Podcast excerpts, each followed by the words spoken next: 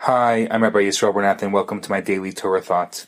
Today, my thought is Would our ancestors recognize us?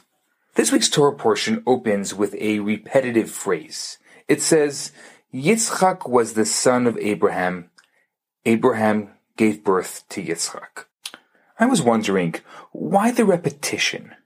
Why the double language? So Rashi, the foremost biblical commentator, he quotes the Medrash, and he says that a nasty rumor was spreading that Yitzchak wasn't Abraham's son. People were saying that perhaps Yitzchak was born during the time that Sarah was with Pharaoh.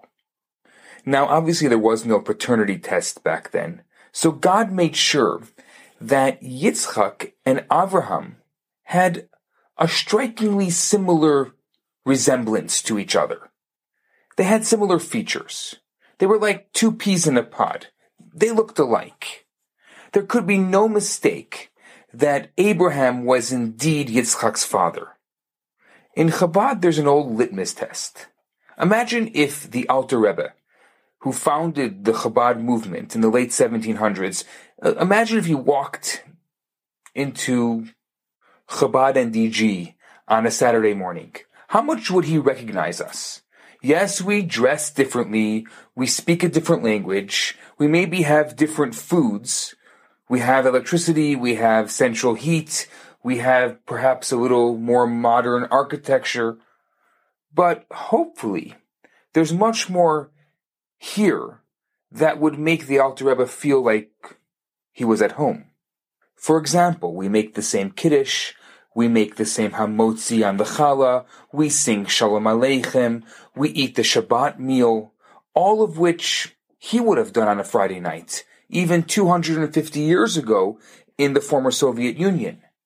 So the idea of all Jews, of all backgrounds, of varying levels of observance, sitting and celebrating together in this physical embodiment of his teachings to love your fellow as yourself, like he says in the 32nd chapter of Tanya. The fact that we are doing this in Chabad NDG fulfills his vision of making an accessible and vibrant dwelling place for God wherever and whenever. So today I want to ask you a very important question. How much do we have in common Jewishly with our ancestors? If your grandparents, if your great grandparents were to walk into your life right now, what would they recognize? What would make them feel at home? A mezuzah would be a familiar sign, a Jewish book, a charity box, maybe a menorah, or maybe a pair of tefillin, some Shabbat candles.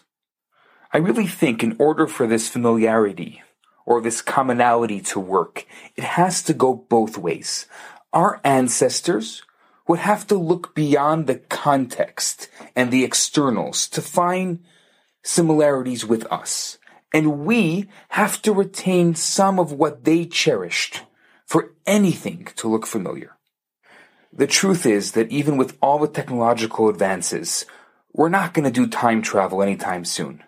But this isn't a hypothetical question anymore the world has become a smaller place. And especially in Israel or in larger Jewish communities like Montreal, it's likely that you're going to meet Jews from different cultures. You're going to meet Jews from different backgrounds. Ashkenazim, the Sephardim, the Couscous and the Vuzvuz, Jews of uh, the West Coast, meet Jews of the East Coast, meet Jews of Yemen, meet Jews of Israel, meet Jews from Africa, meet Jews from Australia. What common denominators do we have with all Jews? What conversations can we have that would be understood across the spectrum of Jewish life? What core values do we all share? What objects and teachings and observances are something that we can all relate to, that we can all connect with. So I want you to look around your life today and think to yourself today, how similar are you with Abraham? With our ancestors in Jewish history, with your grandparents. That's my Torah thought for today. I'm Rabbi Yisrael Bernath. Have a fantastic day. Hi there. I just wanted to let you know that I just launched a brand new website. It's theloverabbi.com, T-H-E-L-O-V-E-R-A-B-B-I dot com, theloverabbi.com. And it has um, lots of very interesting uh, things there. Especially, you can purchase um, a lot of the different classes and uh, lectures that I have given um, over the past few years. And you can also take a look at the current classes and lectures that I'm giving and the current events that I am doing on relationships. So I encourage you to go check it out. It's theloverabbi.com. Thanks so much. Hi, Rabbi Bernath here. I have some great news for you.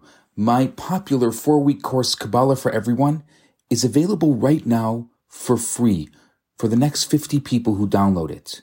All you have to do is go to www.theloverabbi.com, scroll to the bottom of the page, and you're going to see the download button right there.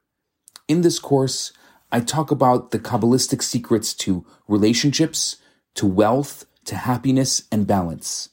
This special offer has been dedicated in loving memory of Ellie Dorfman. I look forward to hearing from you and hope you enjoy the course. Now on to today's episode.